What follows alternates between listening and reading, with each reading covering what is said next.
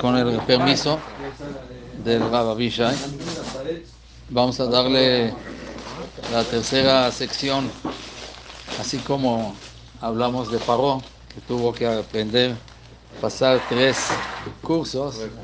Nosotros también tenemos que tomar tres cursos mínimo. Entonces es la tercera sesión. De Ilui Nishmat, Elena Bad Susana. Hashem, Tanijena Ganeden. Bezrat Hashem. Hay que entender que el tema que estamos eh, hablando eh, de la pregunta, la famosa pregunta, el tzadik veralo, rasha betovlo, todas las preguntas por qué pasan cosas aparentemente malas a gente buena, todas esta, estas preguntas son preguntas eh, antiguas y tienen mucha base en la literatura judía desde Moshe Rabbe, desde Abraham vino. Abraham vino fue el primero. Primero, cuando Hashem le avisó que iba a destruir a Sedoma y Gomorra, ¿qué le dijo Abraham vino? Halil Allah. ¿Qué es Halil Allah? Halil Allah me kadavar hace la mitzadik im rasha. ¿Qué vas a matar justo y con malvado? No es justo. Empezó a, como a, a, negociar. con Hashem. 50, 45, 40, ¿sí? Pero ¿qué le dijo? ¿Qué es Halil Allah? Es profano. Hilul Hashem va a salir aquí a Hilul Hashem. O sea, se va a profanar el nombre de Hashem, que la gente va a decir, ¿cómo es posible que Hashem, que es aparentemente misericordioso, ¿sí?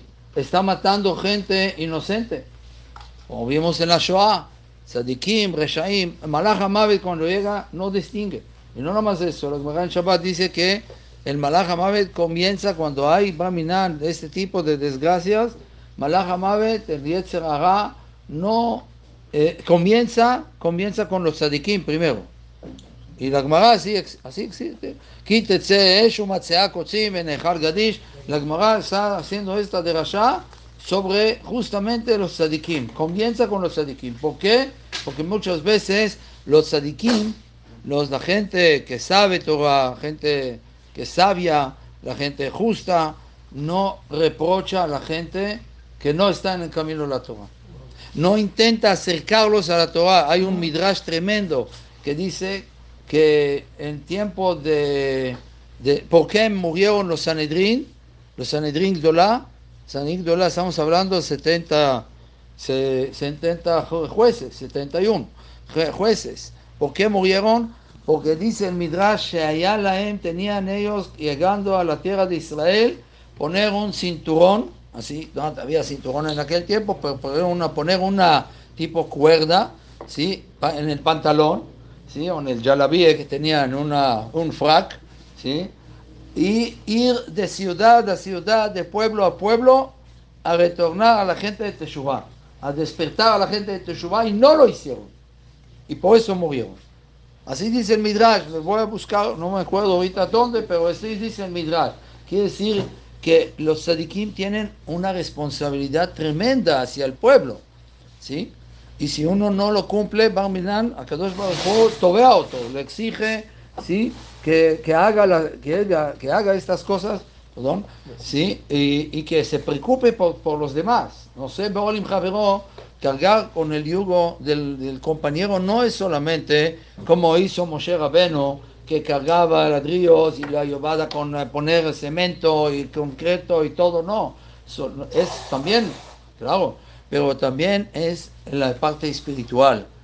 ¿sí? Cuando Rabo Badia lloró, ¿sí? Cuando, que, que dijo que hay un millón de niños que no saben ni siquiera decir el Shema Israel, que cómo es posible, y eh, iba de un lugar a otro en, en helicóptero, ¿sí? iba de un lugar al otro. Un día hoy me acordé de eso, que Gagobadia aterrizó de repente en un, un, lugar, en una casa particular, privada, ¿sí? o al lado, el campo cercano, era un kibutz o un moshav en Eretz Israel, y de repente se baja de ahí, no se sintió bien, entonces pidió bajar, ¿sí? y entonces el eh, dueño de la casa salió a recibirlo, era una persona así alto, fuerte, gordo, así se veía como nada, nada de Torah, nada de religión. Y empezaron a platicar y esto, lo otro, y le, dio algo de tomar y todo eso. Y al final acabó este señor metiendo a sus hijos por el Rabo Badia, a las hijas a Bet Jacob y a los hijos a Yeshiva. Y salieron, él, se quedó él, no, no, no hizo, no, mejor hizo Teshuvah al final, no lo, pero sus hijos hicieron Teshuvah, ¿por qué? Porque el Rab, por el Rabo Badia. El Rabo Badia se preocupaba mucho por eso. Sí, eh, y él, fundó lo que es el El Amayan, que es una red, una red de escuelas Talmud Torah, especialmente para niños alejados de la Torah, para que por lo menos que sepan el Hachemá. Ahorita me acordé otro más con el Rav Badia, le voy a contar porque tiene que ver con lo que estamos hablando. Un Shabbat, de repente el Rav Badia ya sale de la sinagoga del Knis y iba dirigiendo a su casa. Y de repente había unos niños ahí jugando fútbol en Shabbat al lado. Y uno pateó la, la pelota y le dio al sombrero del Rab y el sombrero se cayó al piso y todos los niños estaban carcajeando de la risa. O sea, un bullying de Rab. En Shabbat. En Shabbat, estamos hablando en Shabbat. El Rab no dijo nada, levantó, limpió un poco el sombrero, lo puso en su cabeza y se acercó al niño, le dijo, aquí está la pelota. Y le dijo, y le dijo, y el niño ni siquiera se, se disculpó, ni, siquiera. El Rab dijo, ¿dónde están tus papás? Le dijo que no tiene papás, que están divorciados o algo así. Y le dijo, bueno, te invito a comer en mi casa. Para no hacer larga la, cosa, descansó después en Shabbat en casa del Jajam, el muchacho, ¿sí? Y en Mozae Shabbat, fíjense, donde llegó el nivel de preocupación por los jóvenes, ¿sí? El Rabo Vadia le preguntó, ¿qué te acostumbras a hacer en Mozae Shabbat, sábado de la noche? Le dijo, voy al cine. Dijo, ah, sí, ¿cuánto vale el cine? En lugar de reprocharle, decirle, ¿cómo te atreves? ¿Qué es esto? No, eso está mal. Le, dijo, dos lirot, ¿no? En aquel tiempo, dos liras. Sacó dos lirot y le dijo, toma, aquí está ve al cine y el próximo Shabbat te espero aquí. Y en Motzei Shabbat otra vez te vas al cine con estos dos libros, te voy a dar dinero para ir al cine. Y así el Señor se vino, el joven creció y se hizo una Avrech Talmid Jajam, Rosh Kolel o Rosh Yeshiva. Imagínense. Él mismo contó a alguien esta, esta historia. O sea, de un fútbol, de eso, de una pelota. El Rabo Badia no vio la, la, la parte negativa de este muchacho, Amén. Sino que vio la preocupación, la responsabilidad que tiene ahorita para acercarlos a Torah. Vean.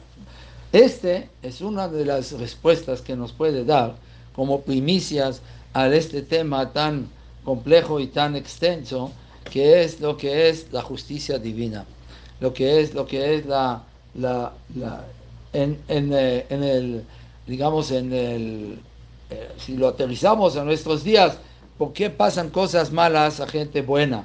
¿Por qué? Porque muchas veces los mismos tzadikim no se preocupan por el pueblo. Yo sé cómo hacen eh, como el avestruz, agachan la vista gorda, exacto, agachan la cabeza, yo no vi, no sé, eh, a mí no me preguntes, no me digas, yo no, no, yo no le voy a decir nada. No es así, tú tienes una responsabilidad. Dice la Torah, va simem berashechem. ¿Qué significa simem? les voy a colocar, voy a poner a estos líderes en vuestras cabezas, o sea, les voy a nombrar como líderes de, de Am Israel. Cuando Hashem le dijo escoger unas personas que son apropiados, aptos para ser líderes, dice la Gemara, no les va a Simem, sino va a Shamam, Beroshechem. La culpa de ellos es la responsabilidad de todo el pueblo. Un rabino tiene que ser responsable para toda la comunidad de él. Y un rabino de todo Estados Unidos es el, encargado y responsable de todo Estados Unidos. Y un rabino de Kashrut igual tiene responsabilidad de toda la gente que come de su Kashrut. Así es. es uno tiene que sentir que responsabilidad hacia el prójimo. Por eso muchas veces la dice, cuando va a venir, hay una tragedia en Israel, comienza con los mismos tzadikim. Hashem, aquí el Jajam se preocupa para hacer Shiur Torah, para acercar a la gente. Sí, obviamente él sabe, esta, esta de Rasha no necesita estar aquí, pero él más por humildad entra para escuchar un poquito. De todas formas, vemos que Abraham vino comenzó con esta pregunta, a, cuestionar a Hashem. ¿Cómo te atreves a hacer esto? Es, va a salir aquí Hilul Hashem, Barminan se propana el nombre de Hashem, cuando ven la gente que se muere gente buena, gente inocente, con gente culpable, gente pecador. Seguimos con Moshe Rabeno, que le dijo, hablamos ayer, ¿sí? Después David Amelech, David Amelech en mismo Shir Yom Shabbat, ¿sí? Dice, mismo Shir Yom Shabbat, Bifroach Reshaim, como ese. Cuando florecen los malvados como el césped. Pero él mismo trae la respuesta. Le Ishamedama de ¿Y por qué pasa esto? Al final los van a destruir para siempre, Adead, para siempre. ¿Por qué? Porque muchas veces a Kadosh Baruj le paga a cada uno lo que él busca. Tú buscas Olamazé, te pago un Olamazé, te doy un mall entero con 100 tiendas, te vas a hacer millonario, millonario, te va a dar al Facebook, te va a dar a, este, a Instagram, todos los, vas a ser millonario, vas a ser el primer millonario en la lista. ¿sí? Pero al final, Olam Abba, cero. Y el tzadik, ¿qué es lo que busca? Busca Olam Abba, quiere estar cerca de Bore Olam, como dijo Mesilat Sharim, que es el mejor lugar, ¿sí?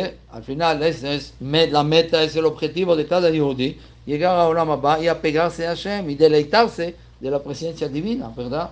Entonces ahí te pago, aquí nada.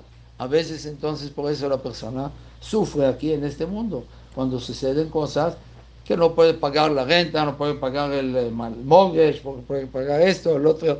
Sí, pasa situaciones, pero él sigue siendo fiel a Hashem. ¿sí? Entonces Hashem dice, tú buscas Olam te pago una Olam Tú buscas Olam te pago una Mazé, no hay problema. Entonces la pregunta de Tzadik Veralo no existe. Ya se, se, también se puede responder de esta forma.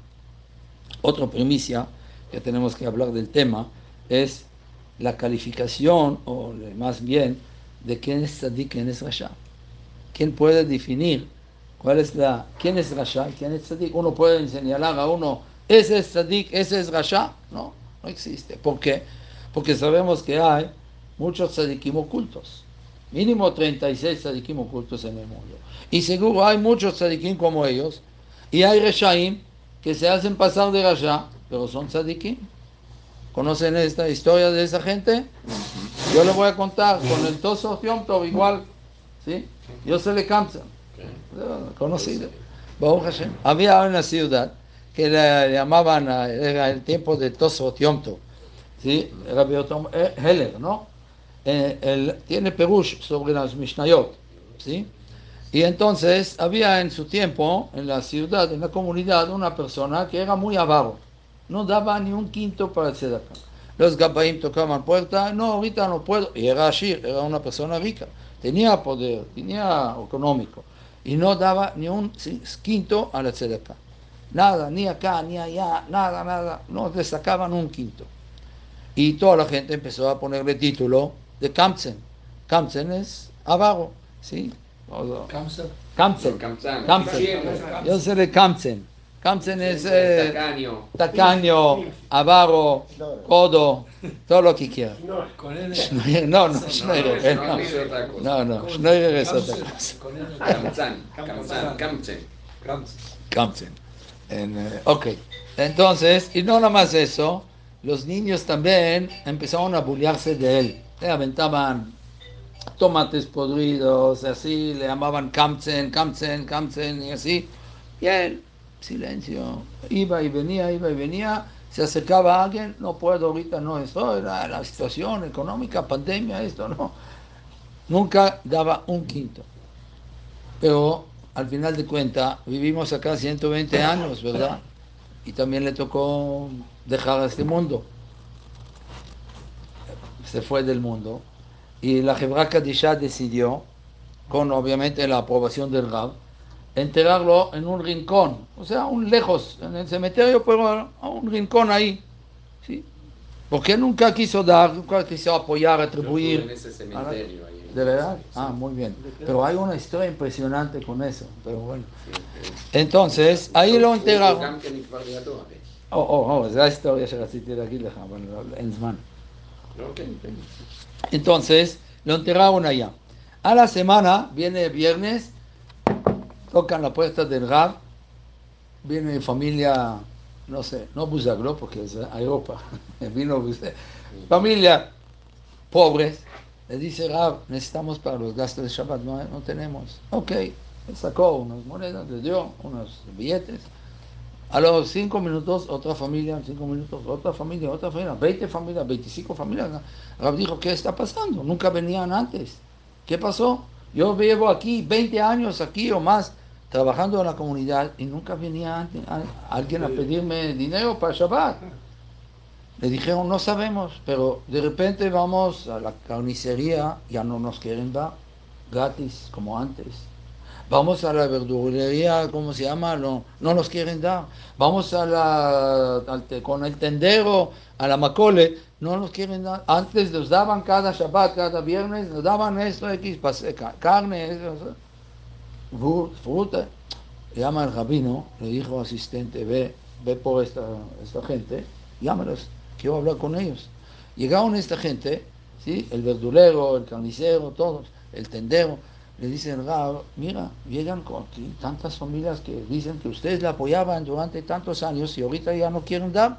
¿Qué pasó? Dijo, la situación no está tan mal.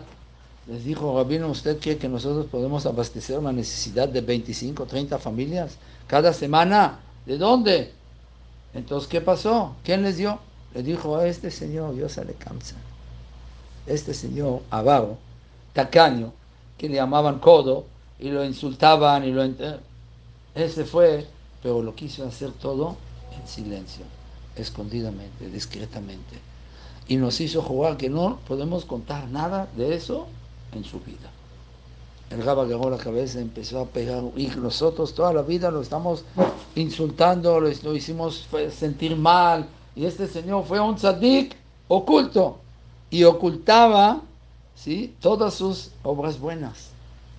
Al final el Rab dijo, vamos a tener que ir a su tumba, le pedimos perdón y después de 120 años que lo entierren ahí el Rab también al lado de él. Y así es lo que dijo Rab, que visitó allá y eso. Lo más interesante, que no tiene que ver con la clase, ¿sí? es que después de muchos años, hace unos años atrás, leí un artículo que vino un rab, invitamos a un rab a un, eh, una simposión, ¿sí? de algunas personas de varias religiones, no judíos solamente. Entonces, Interfaith, ¿Mandé? Interfaith. Interfaith, gracias. Entonces, el Rav vino y le dijeron que escoge un tema como universal, no Torah, universal, que le queda a todos. Bien, ¿no? Habló de la tzedakah. Terminó la, está, fue a su hotel. De repente alguien le marca del lobby, le dice, Rabino, necesito, no, del lobby de su casa, le dice, Rabino, me urge hablar con usted. Le dijo, ok, mañana nos vemos a tal hora en el lobby, nos platicamos. Al otro día viene y el Rab va, ven, que hay un comer, un cura, priest, vestido como cura, esto lo sabía. Y le dijo, Rabino, me urge hablar con usted.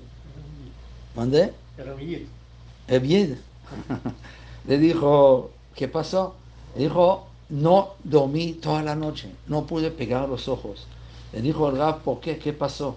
Le dijo que su mamá le contó a él que su bisabuelo era este señor Yossi Kamsan. Y él está enterrado ahí en, ¿cómo se llama el lugar? En, Viena. En, Viena. En Viena y en, tal lugar, tal cementerio, en un rincón de ahí, y por eso, porque era, le llamaban tacaño y codo, lo que quiera, lo enterraban ahí. Y él es descendiente de él, o sea, quiere decir que él también es judí, este mismo cura, ¿sí? Y el Rab agarra la cabeza, mira cómo se cerró el círculo, porque yo soy el descendiente de Tosfot que está enterrado al lado de él. Obviamente le ayudó a regresar a la, a la Torah, al judaísmo y todo eso, y ahí se acabó, se cerró todo el círculo entre el vínculo entre el rabino y el Yosef de cáncer. Pero, ¿qué vemos acá? Que muchas veces no conocemos. Ojos vemos, conocemos, corazones no sabemos exactamente.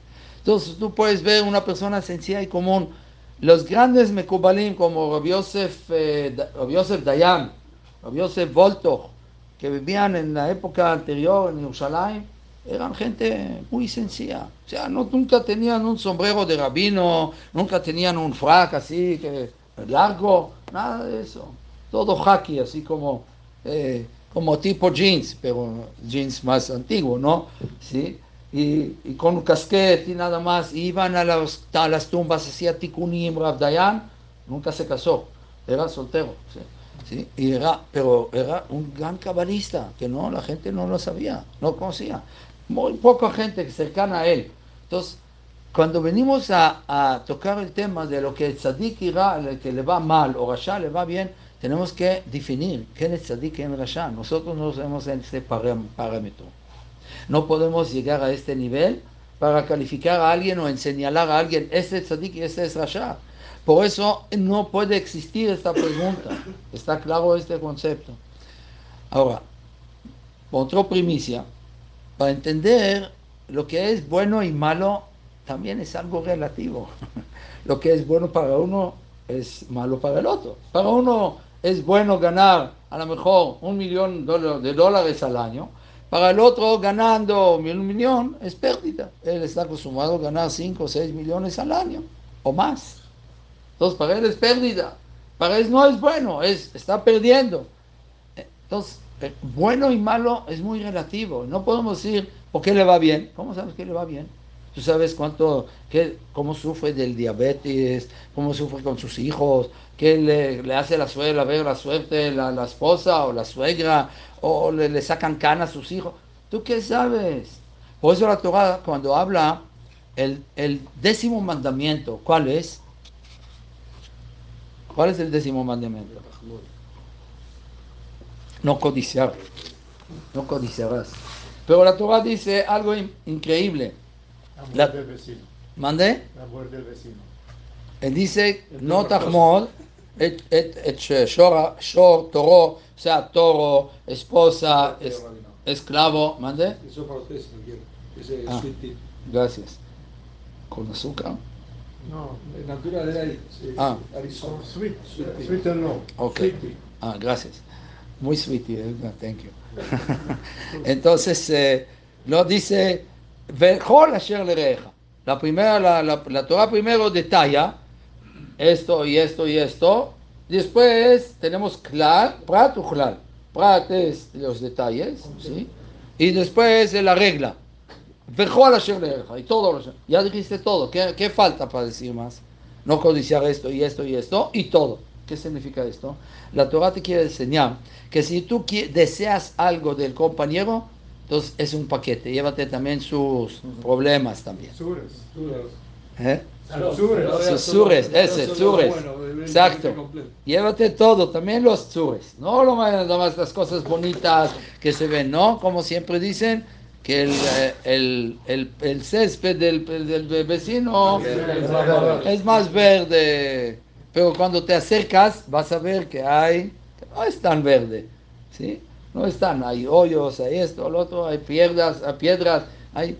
Entonces, de lejos se ve todo bonito.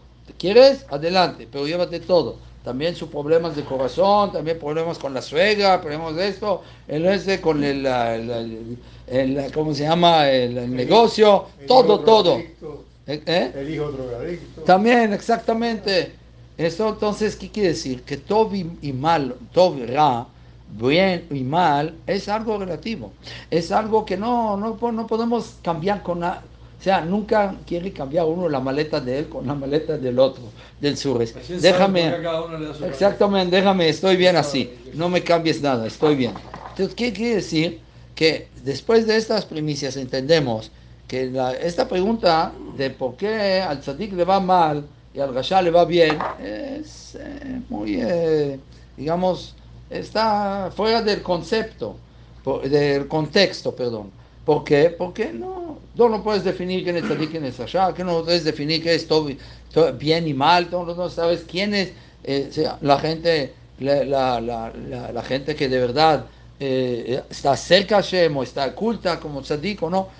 Entonces, cuando uno pregunta estas preguntas, tiene que antes que nada, conocer los reglamentos de la Torah, cómo Hashem juzga al pueblo, al mundo. Ya conoces todo, ya puedes cuestionar a Hashem. Pero mientras no aprendiste cómo Hashem juzga al mundo, el Rambam, por ejemplo, dice que la, cuando Hashem juzga a la persona en Rosh Hashanah, ¿sí? en cada año, y hay opinión que juzgan a la persona diario también. Entonces, no tiene que ver la cantidad, sino la calidad de cada mitzvah o averá, barminan. Eh, de esto depende. No depende de la cantidad mitzvot que hiciste, sino la calidad de las cosas que hiciste. Y esa es la, esa cuenta nada más de Boreolam. Nosotros podemos saber qué mitzvah es más pesada y más importante delante de Hashem. Entonces, por eso no podemos, no, no conocemos bien los reglamentos de Hashem, es muy difícil. Entonces, con estas primicias ya podemos entrar apenas al tema. ¿Ok?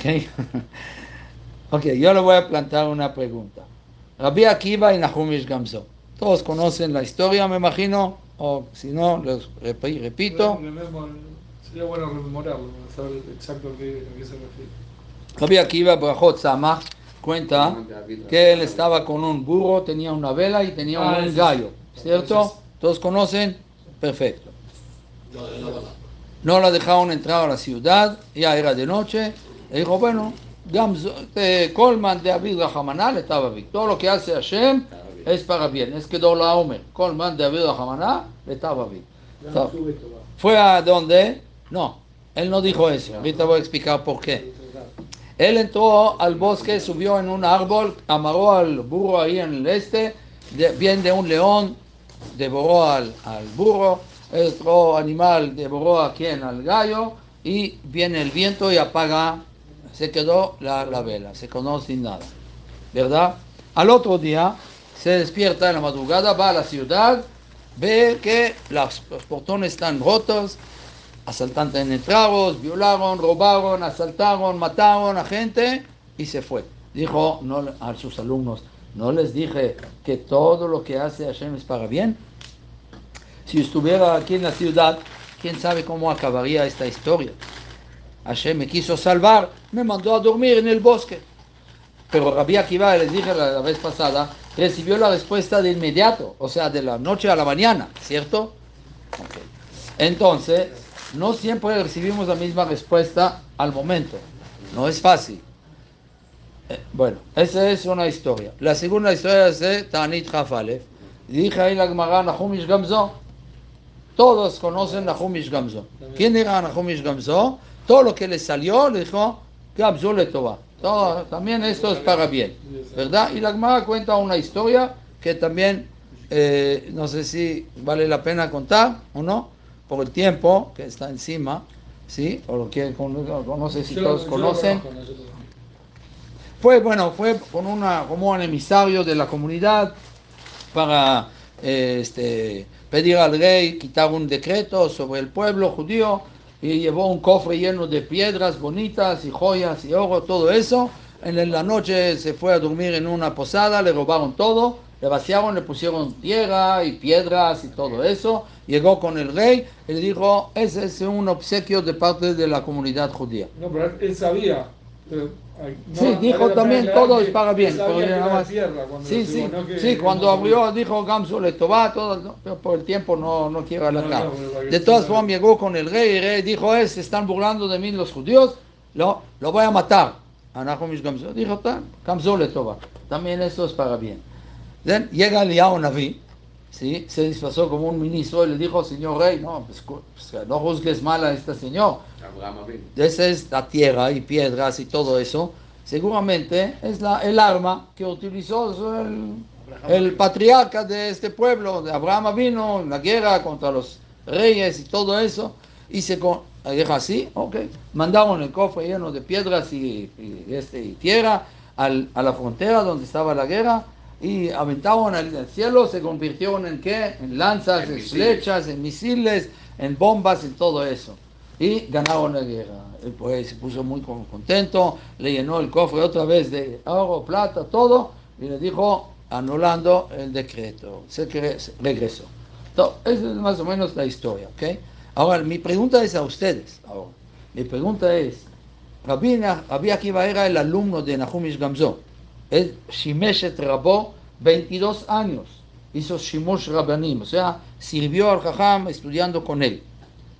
Dice, entonces la pregunta es, ¿quién es más grande?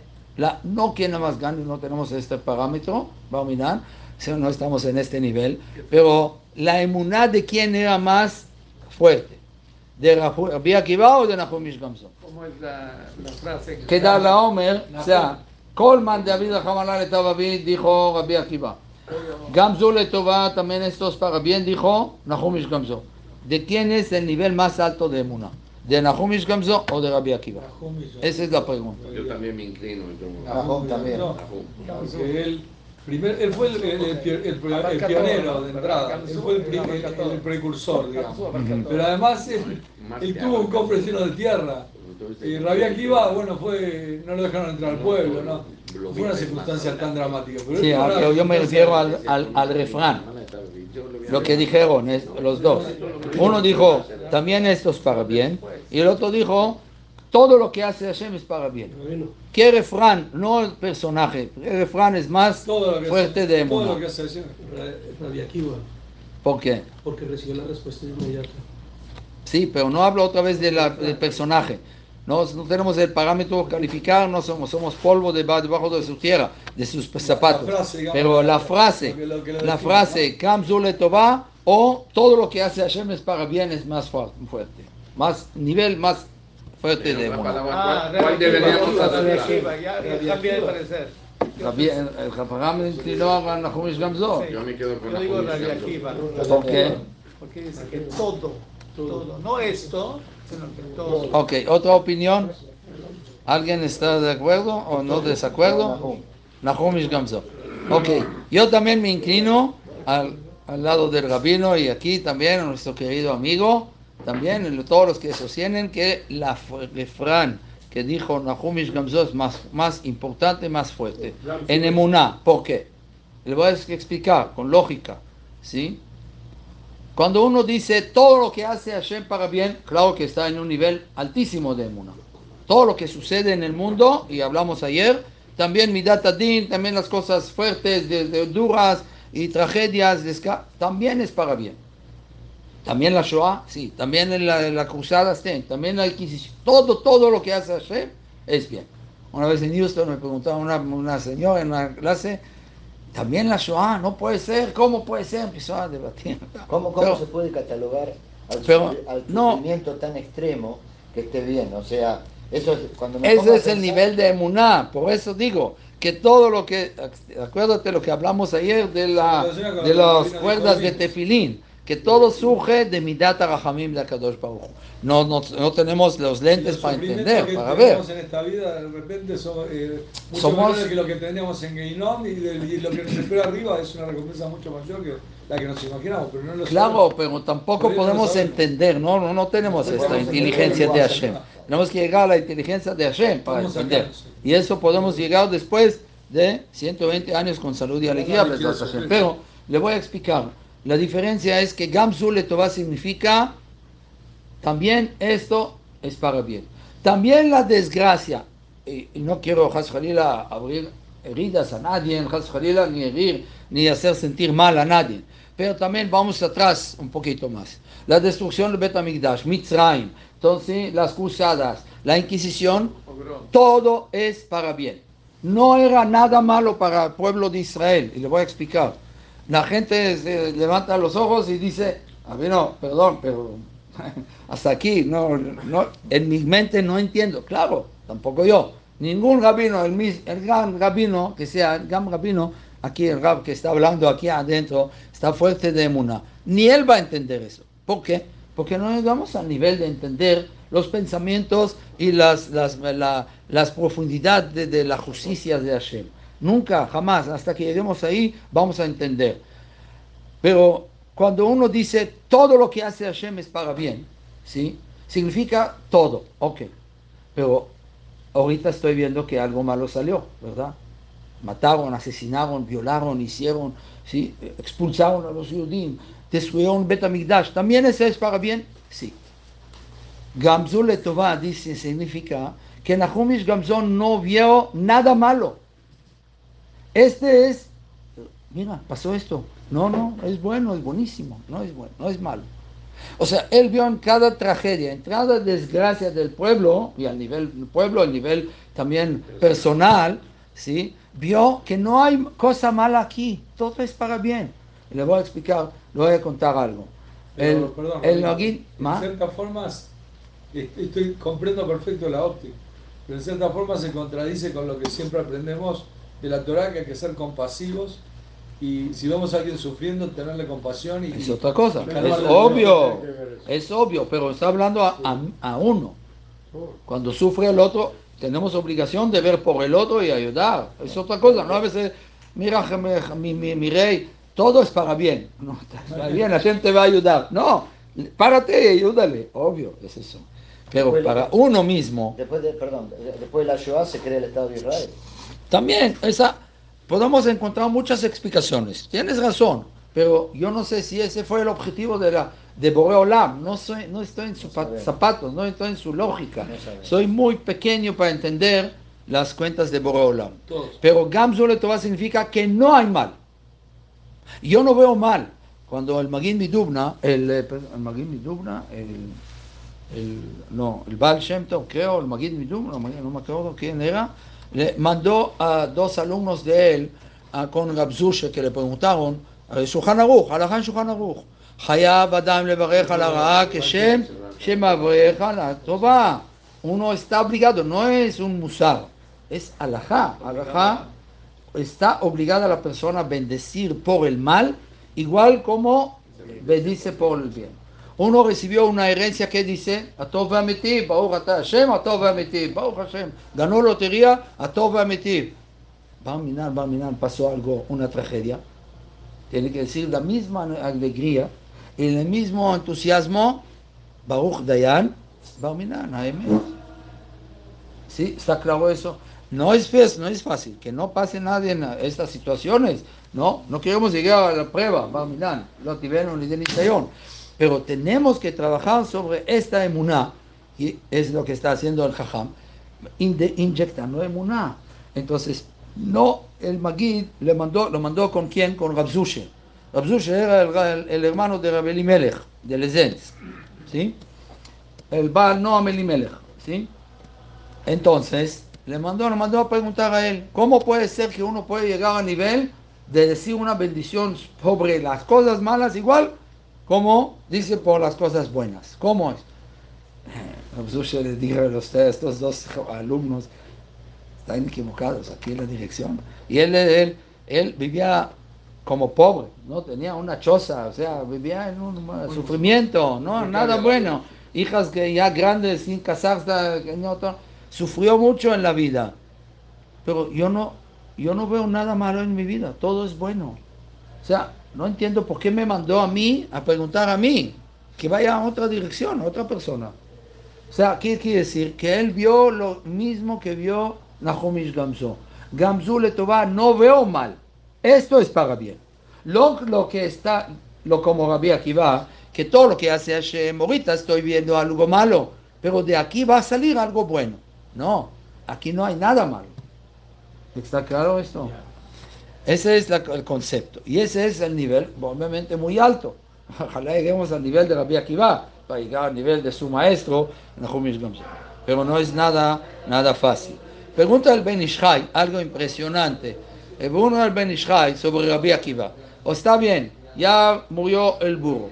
¿Se puede revivir? No hay resucit- resucitación de los muertos para los animales, ¿verdad? Entonces, no, pasa, no vas a revivirlo. Ok, murió el gallo. Felicidades, se acabó. ¿Qué va a hacer? Kaddish al Israel. Ya.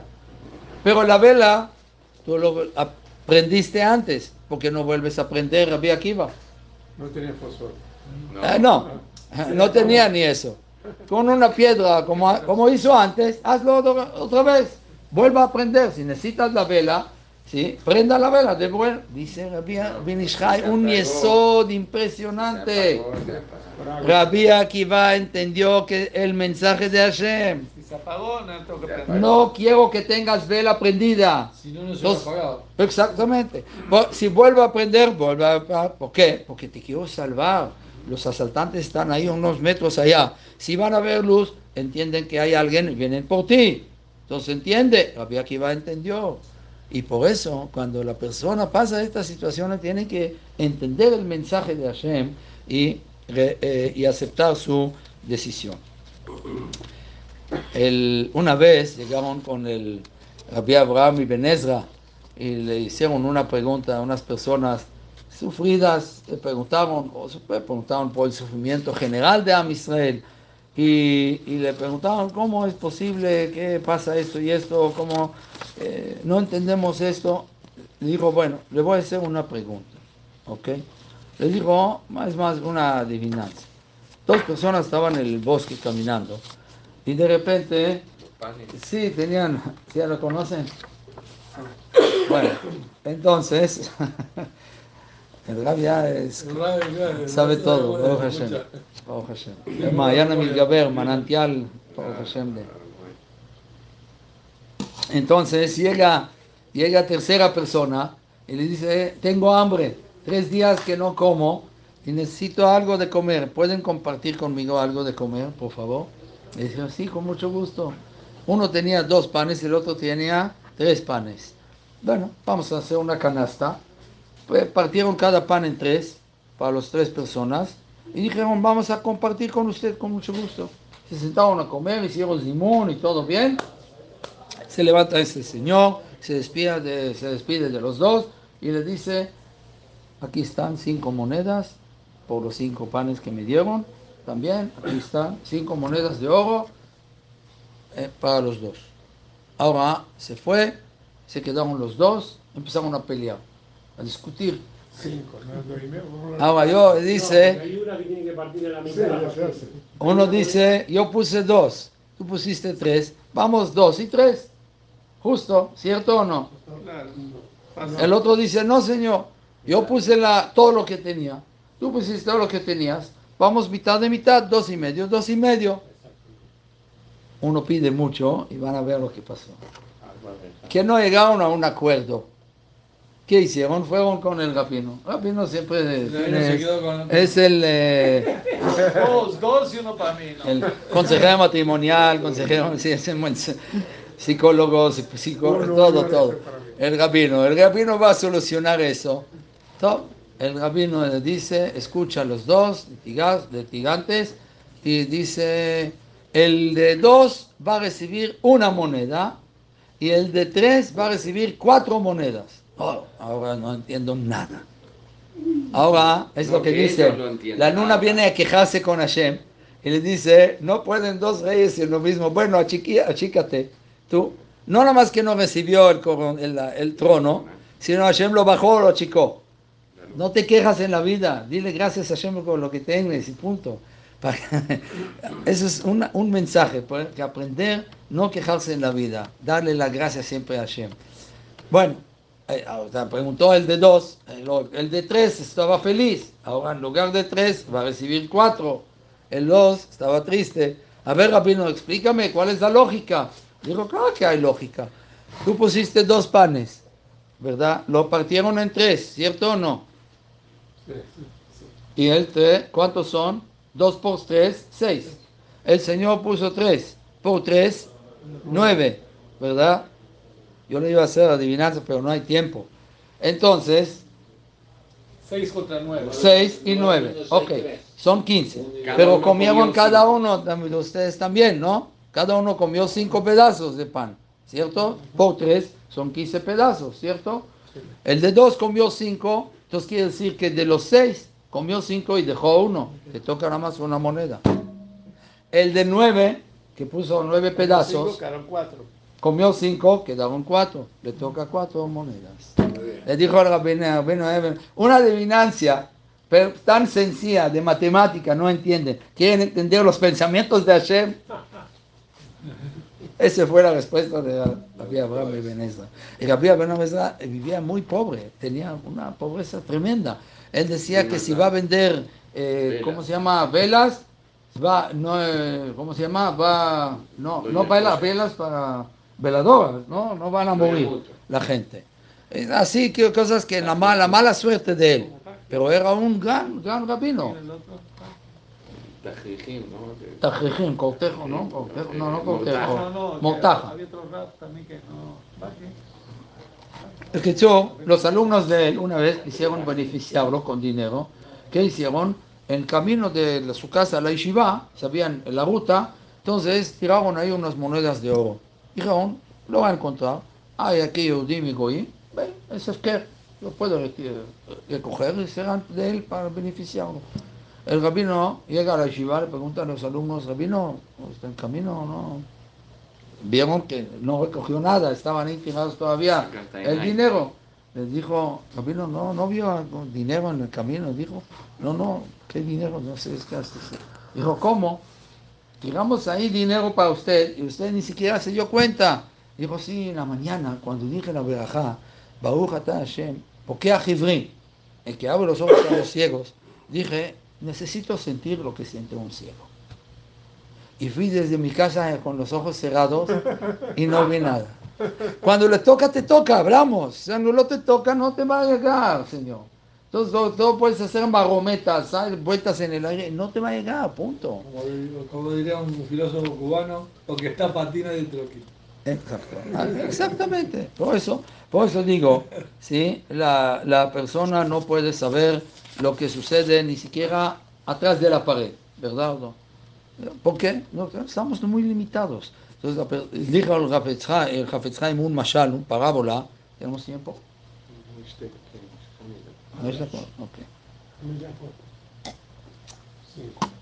Dice el Hafetz un mashal, un parábola. Dice, había un alcalde, Goy, que rentaba eh, casas, rentaba también tiendas locales a los Yehudim en su pueblo. Un Yehudi, sí, tenía una cantina, eh, vendía, era tiempo que no baja la, la venta, no logró juntar.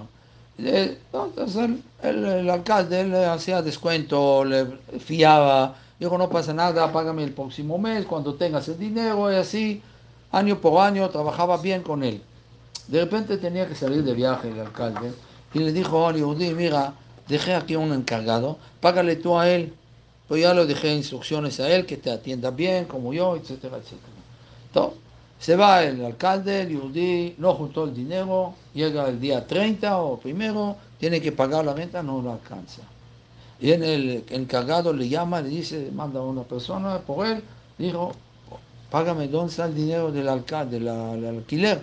Dijo, no, no, no, no, no me alcanza, aguántame unos días, ¿qué días ni dos días? ¿Eh? Acuéstalo. Empezó a pegarle, ta, ta, ta, latigazo, latigazo. El Yehudi regresa llorando a la casa, está sangrando, llorando. ¿Qué pasó, señor?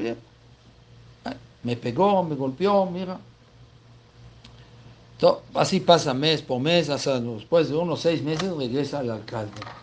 Y cada mes le pegaba este porque no le alcanzaba el dinero. Por cada moneda que, de oro que le faltaba, le va a latigazos, latigazos, latigazos. Llega el alcalde al final, le llama al Yehudi y le dice, ¿cómo te, te fue con mi encargado? Dijo, muy mal, mira, agarró la espada, levantó la camisa, mira los golpes que me dio, me golpeó, me daba la- no alcanzaba, no es como tú, usted, usted es buena persona, él me mira, me maltrató, me pegó. Dijo, no me digas eso. Le llamó rápido al este, al, al encargado, dijo, ¿cuántos latigazos le, le pegaste a este? Le dijo, "Ah, 100, 100 latigazos. Dijo, bueno, por cada latigazos que le diste, le vas a pagar 100 monedas de oro. Em, bueno, Recibe el Yehudi el dinero, el Yehudi recibe el dinero y va a la casa llorando. Dijo, ahora, ¿por qué lloras? ¿Otra vez te pegó? Le dijo, no, si supiera que me iba a pagar, le diría, "Paga- pégame más, pégame más. Dice el Hafetz Haim, si el Yudí supiera que por cada latigazo, por cada sufrimiento que recibe aquí en este mundo, va a recibir una recompensa inmensa en Olam Abba, lo hubiera dicho, Boré Olam, mándame más, más, más, más, más sufrimientos, más problemas, más esto. No estamos en este nivel. Pero para entender nosotros, una vez ya termino con eso, fue una persona sufrida, muy sufrida con el Rab Sharabi, el Rab Sharabi, el gran Mekubal en Jerusalén. Vino, vino a quejarse de todos sus sufrimientos, en todos los aspectos. Para no alargar, la señora le dice, Rab, ahorita estás ocupado con alguien, siéntate aquí en el sofá, en la entrada, y cuando se desocupa le, te.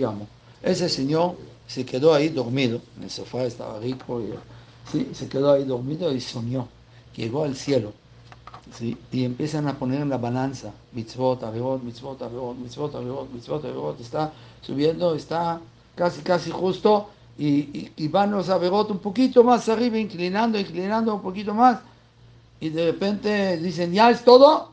Y el Betín de arriba pregunta, yo, viene un malaj, un ángel, y trae un costal de todos los sufrimientos de esta persona de- en la vida. Y dice, no, no, falta esto. Le ponen la balanza y ¡boom! Se disparó la balanza de, a favor de él. Y en este momento se despierta. Decirle a la señora, el rabino ya te está esperando, ya está, se descupó. Digo, no, no, estoy bien. Y en el sueño le gritó, quiero más Isurim, quiero más sufrimientos, échale más, échale más a la balanza. Dijo, ya, ya recibí el mensaje del cielo.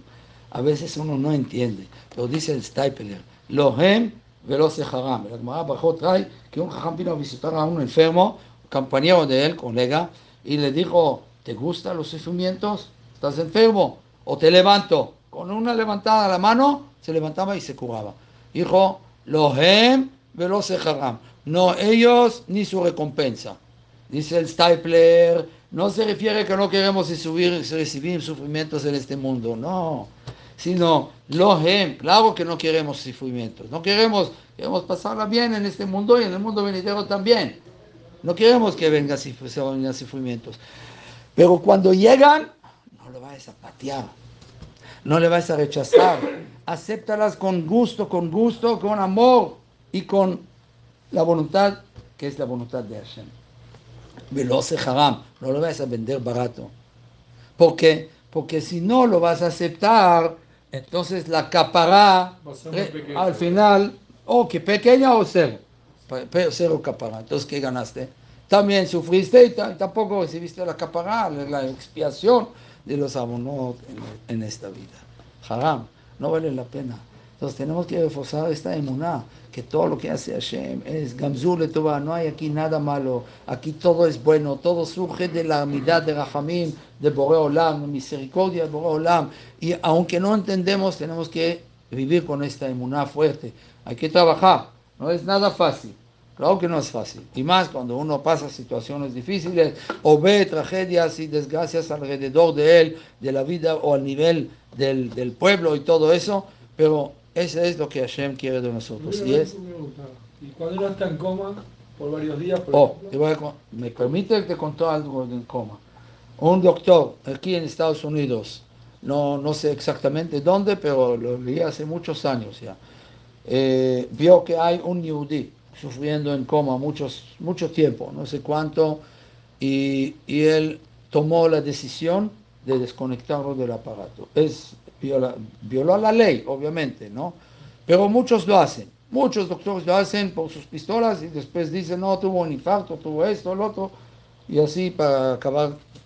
Bekitzur, en la, en la, después de la Shiva, creo, de los siete días que falleció el Señor, viene en el sueño a este profesor y le dice, te voy a llevar al Beddin de, de arriba. O sea, era también judí, este. Sí, a un juicio. Le dijo, ¿por qué? Y él te dice, te dej- dejaste de sufrir en este- esta vida, ya estabas sufriendo mucho. Le dijo que si hubiera, lo hubiera dejado tres días más sufriendo, hubiera llegado al Olama totalmente limpio. Totalmente limpio, de todos los abonot, de todos sus pecados. Pero como no lo dejó, tuvo que pasar todavía el tiempo arriba, ¿sí? el juicio, y ganamos un, un- un tiempo, y es culpa de él. ¿Y qué acabó el profesor haciendo teshuva? ¿Cómo, cómo? Acabó el, el profesor, acabó haciendo teshuva, se, se quedó en shock. Dijo, ¿cómo es posible? Seguramente esta teshuva está acreditada al, eh, al difunto este. en- Y coma- acabó con su... Pero en coma, no- yo estuve en coma, por ejemplo, cuatro días y medio. Y Sí. no, no, no sé lo que pasó. O sea, Tengo imágenes difusas, pero No, No no sé. todos saben, obviamente, solo en, en muerte, muerto clí- muerte clínico, sí saben, porque la Neshama está viva todavía, está volando, está, sa- sabe so- todo lo que sucede, pero, el Señor pues no sabía. No, obvio, pero después de la muerte estamos hablando, que lo desconectó. Vino el ensueño, le dieron permiso bajar a esta... en mi caso, ¿cómo se puede interpretar? ¿Fue una escaparada? Y eh, claro que es escaparada, claro. Todo, obvio, obvio que es escaparada. Claro, ahorita es un tzadik. Baruch Adonai Leolam. Amén.